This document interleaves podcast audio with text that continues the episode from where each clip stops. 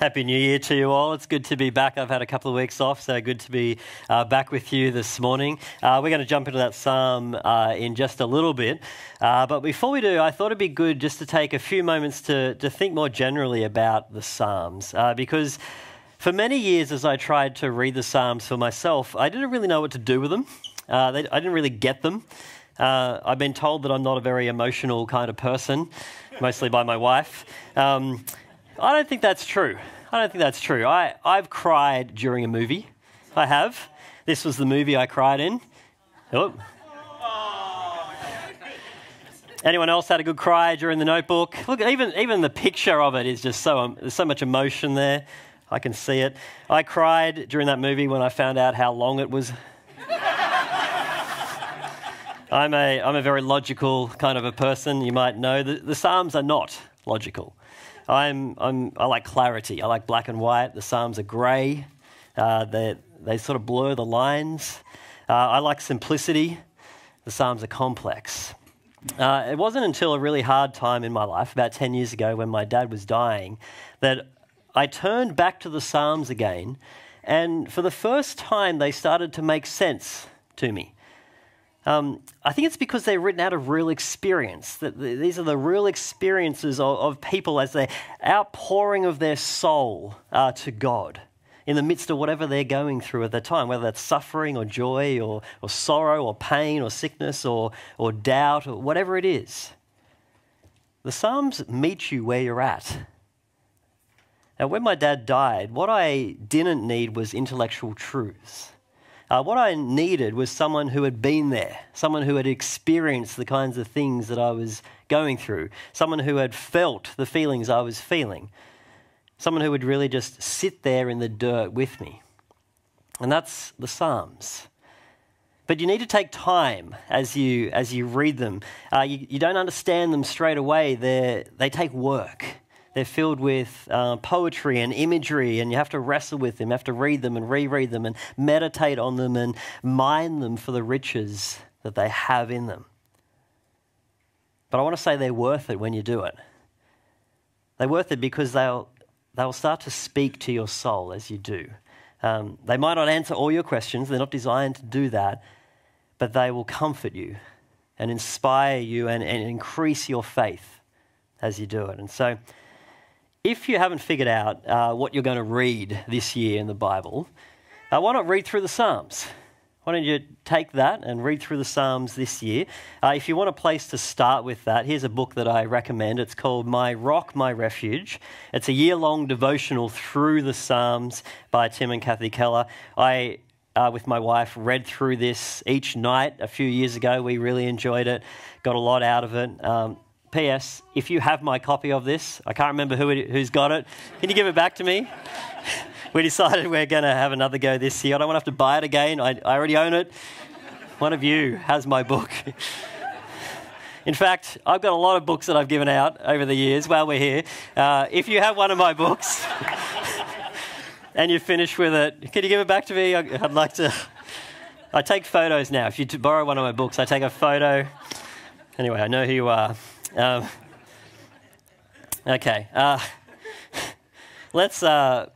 jump in, and I want to start with a question. It's a self-reflection question. It's a question about feelings, gentlemen. So here's the question: as Danny read that psalm out, how did it make you feel? As you heard that psalm being read out, what was your reaction to it? Let me share with you two different reactions to this psalm. One from someone else at church this week as I was talking to them about it. They went home and read it and then texted me about their reflections on it. And the second one will be my own response to it. Here's what they said after they'd had a chance to sort of meditate on it for a while. They said, "It's very inspirational, isn't it? Wouldn't that my life and relationship with God look more and more like that?" Now, as they read it, they were inspired by the words of Psalm 63. They longed to have the experience that the psalmist had as he was speaking in here. Maybe that's your reaction to this psalm as you heard it read out. I said I'd also give you mine, and mine was a bit different to that. As I have been reading through this psalm, and particularly the first time I read through this psalm a few weeks ago, my first reaction was to sort of distance myself a bit from it, that I couldn't really relate to it. You know, I thirst for you, my whole being longs for you, is how it starts. It felt like one of those, you know, David on the mountaintop with his, you know, flag in the ground kind of experiences. I just couldn't relate. I wasn't inspired by it. If anything, I was a bit discouraged because my own experience felt so far away from David's. Now, I could look back on times in my life where I have felt like that. I've had that sort of longing for God, but now, if anything, it was a bit of a rebuke to me. To be honest, my temptation was just to turn the page and maybe pick a different psalm. You know, there's 150 psalms to choose from. I didn't have to pick that one. But I deliberately chose Psalm 63 because deep down, I wanted it to be true for me. I wanted to have this kind of experience of God that David has here, this thirst for God that he has. Is that what you want as you start a new year? Because my prayer this week has been, both for myself and for us, is that as we look at this psalm together today, that God would raise up in all of us a great thirst and a great hunger for him. Hopefully that's what God will do by his Spirit with us today. And so let's now turn, have a look at that psalm. It's good to have it open in front of you. Hey, make 2024 the year you bring your Bible to church. So have it open in front of you. It'd be good to have that there. It'll come up on the screen as well. Now, right at the top, just at the top of the psalm, we're given a little bit of extra information. Now, this isn't something that's been added later. It was there at the start. Two bits of information. Firstly, we're told who wrote it, that it's a psalm of David. That's King David. He wrote quite a lot of the psalms. In fact, he wrote 73 of the 150 psalms. But we're also told, when he wrote it. It says, when he was in the desert in Judah. Now, why is he in the desert? Well, if you look down at verse 9, he says that he is fleeing from those who want to kill him. Now, there's two times recorded in the Bible where David flees to the desert as someone is seeking to take his life. The first was just after he was anointed as king when he was a young man. King Saul at the time found out about this and was seeking to kill David, and so David fled to the wilderness to escape from him. And you can read about that in 1 Samuel 22. And David actually wrote a psalm about that experience. You can read that in Psalm 57. But the second one was many years later, once David was king. And this time, as David flees to the desert, he's fleeing now from his own son, Absalom, who's seeking to take the throne from him and kill him. And it's almost certain that this is what this psalm is referring to, that experience of him in the desert. Now, just for the record, here is a sort of visual of what the desert in Judah looked like. It's not a great place to be, not a great place to go for a holiday. It's a dry and barren place. It only receives about 3 to 6 inches of rain a year and only in a couple of months. It's a brutal place to be. It's only the only reason you would ever go to this place is if you're fleeing for your life. Now, with that in mind, let's have a look at verse 1 of this psalm. Now, verse 1 is really the great heart of this psalm. Everything else sort of comes off that, and so we need to get our heads around verse 1. But have a look at the language that's here in verse 1. It says, earnestly I seek, I thirst, my whole body longs in a dry and parched land where there is no water. This is the guy who is desperate. I don't know if you've ever been desperately thirsty. I'm not talking about the kind of thirst you have. You know, you play a bit of afternoon tennis in summer and then you're a bit thirsty. I'm talking about, you know, going for days without water to the point where your body is faint, that your throat is dry, you have no energy, you're on the verge of death. This is the sort of situation that David finds himself in here. But the big surprise is that what he's talking about here is not water. But David uses this desperate feeling, this desperate longing that he has in the desert without water to describe not his physical thirst, but his spiritual thirst. And so look again at verse 1. It says, you, God, are my God. Earnestly I seek you. I thirst for you. My whole being longs for you in a dry and parched land where there is no water. Can you feel the desperation in him, in his words? The ESV says it more literally. It says, my soul thirsts for you. My flesh is faint for you. Both body and soul, with all of his being, he longs for God. But as he does this, he's not speaking as one who is a stranger trying to find that which he knows nothing about, like looking for a mirage in the desert. Now, this is the longing, the thirsting of someone who does know the person he's searching for. Now, there is a spiritual thirst that the non-believer has for God, whether or not they know it's actually God that they're searching for. That was the case, for example, for the woman in the well. You know, in John 4, she had spent her life seeking satisfaction, seeking to satisfy this thirst that she had, and she did that through intimate relationships. And Jesus comes to her and offers her this living water and says, if you drink of this, you'll never be thirsty again. And it may be that you're here today because you have this thirst, this longing, and you're not sure where you can get that quenched. But what David's talking about here is a different kind of thirst. It's a thirst for someone who knows God. So have a look at the start of verse 1 again. It says, you, God, are my God. Earnestly I seek you. Now, when we use the word my in relational terms, you know, like my children, or here's my wife, or this is my friend, we're not talking about ownership, are we? We're talking about a close relational connection, a deep knowing of a person. And David's thirst here is for his God. He says, you, God, are my God. Earnestly I seek you. The reason he searches and seeks and thirsts for God is exactly because he knows this God. He wants more of him. And this is the great paradox of the Christian life, because God invites all of us who are spiritually thirsty to come to him, and he will quench our thirst. That's true for everyone who has found salvation in him. But when we do enter into that relationship with him, we get a new thirst, a thirst to know more of this God that has saved us. And that's what David is speaking of here in verse 1. You, God, are my God. Earnestly I seek you. I thirst for you. My whole being longs for you in dry and parched land where there is no water.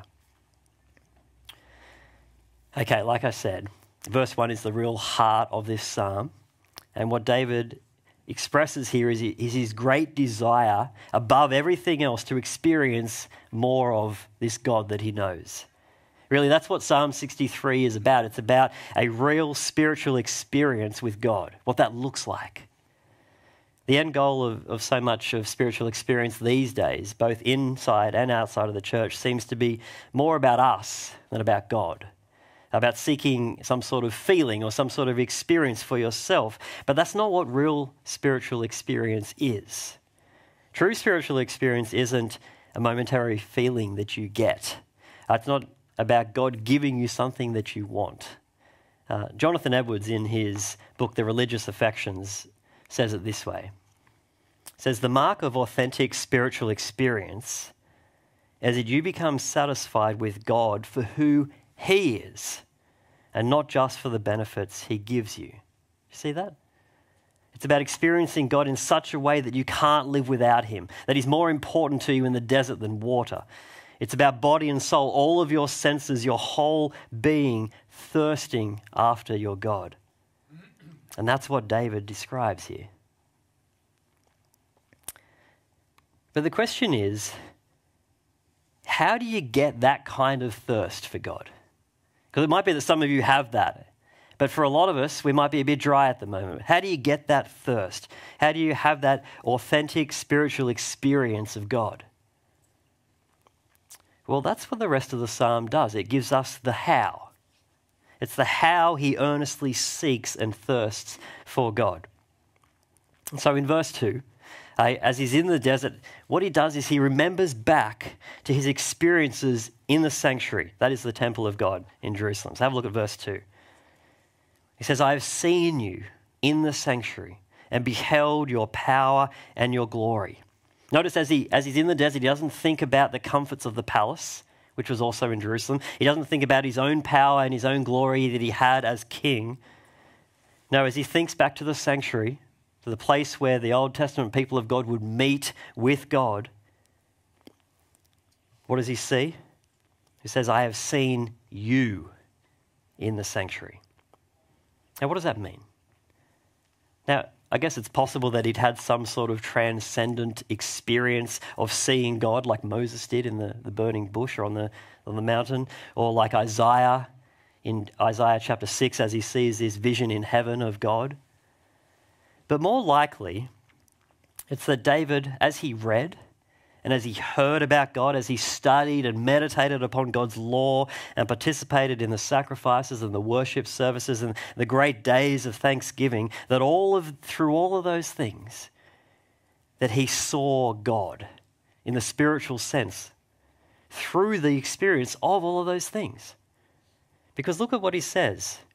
He says, I have seen you in the sanctuary and beheld your power and your glory. What does he see? Well, he sees God's attributes. He sees who God is. And he recalls two of them here, power and glory. Now, both are used throughout the Bible to describe God. They're two of the great parts of who God is. Power has to do with his strength and his protection and his creation, that he is sovereign over all things, that he's the great creator, the great protector, the one who has brought about salvation for his people. That no one or no thing can prevail against him. That's God's power. But there's also his glory, and that has to do with his bigness, his fullness, the weightiness of who God is. Here's a great definition of God's glory that I found. It says, the glory of God is the magnificence, worth, loveliness, and grandeur of his many perfections, which he displays in his creative and redemptive acts in order to make his glory known to those in his presence. It's through creation and through redemption that he has made himself known to us. And as David sits there in the dust and he remembers back to the sanctuary, to the temple of God where he met with the people of God, and what did he see? Well, he saw God. He beheld his power and his glory. And so he says, I have seen you in the sanctuary and beheld your power and your glory. As you come to church each week, or for some of you every second week, make this year the year you come every week to church, but as you come to church each week, as you open the Bible for yourself and read the scriptures for yourself, do you understand facts about God? Or do you see and behold God? Because the goal isn't to know your Bible. The goal is to know the God of the Bible, to see him, to behold him, to see his power and his glory. And it's because David had seen and beheld God, because he had experienced God with his spiritual eyes, that he can say in verse 3, your love is better than life. Now, the word here for love is that beautiful Hebrew word Hesed. It's God's covenant love for his people, his unbreaking commitment to us. And David says this love, this Hesed love, is better than anything else in the world. That the God who is so powerful and so glorious yet would love him. It's even better than life itself, he says. Have you experienced that love, God's Hesed love, his covenant love towards you, the love that's better than life? I remember the first time I did, it was the day I became a Christian. I'd grown up in a home where my parents came to faith when I was a young child, and so I'd grown up with them taking me along to church, reading the Bible to me, and I'd heard the stories. I knew about God, but it wasn't until I was 17 that I heard the gospel of God's love. And for the first time, something that I'd heard many times before, but for the first time, I didn't just hear it, I experienced it for myself. That I could feel God's love. I experienced it in a way that I'd never had before, that he had loved me and given his son for me to bring me into this Hesed love, this covenant love. And David says, God's love, which he has experienced, is better than life. That when you compare it to anything else in the world, it's better. That it's a love that is better than anything and everything else. And if you have it, you will be free. Even sitting in the dirt in the desert with your own son trying to kill you. Because it's the one thing you cannot lose. If you have God's love, then you are complete. You have everything you need. If you have God's love, then you don't need to endlessly search for the love of others.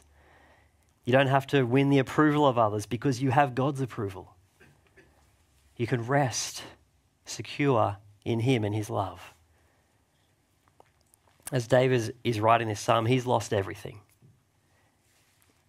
And yet he can say, your love is better than life.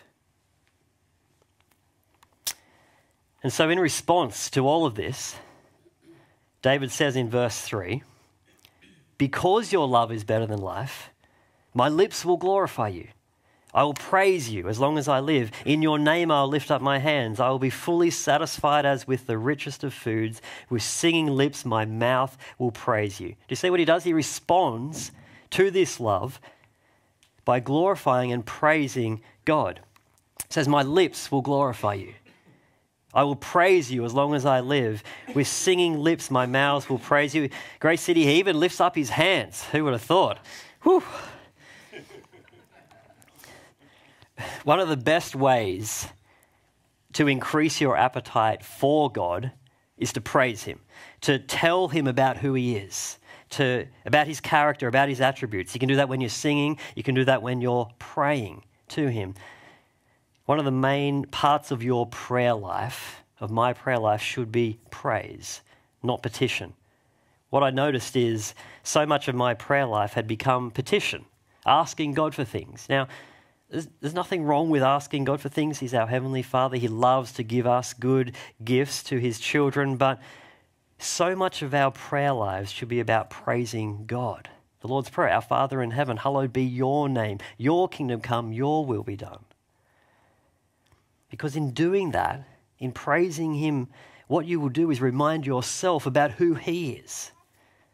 And you'll put him back at his rightful place at the center of your life, rather than him at the other way around.